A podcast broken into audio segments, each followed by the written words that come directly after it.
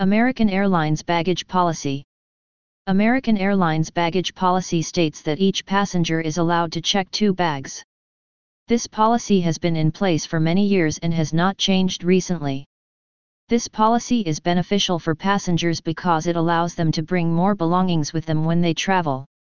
According to the American Airlines baggage policy, you can carry 10 checked bags if your trip is domestic, transatlantic, and transpacific and you can carry up to 5 bags if you are traveling to slash from slash through Brazil, South America, Mexico slash Central American slash Caribbean.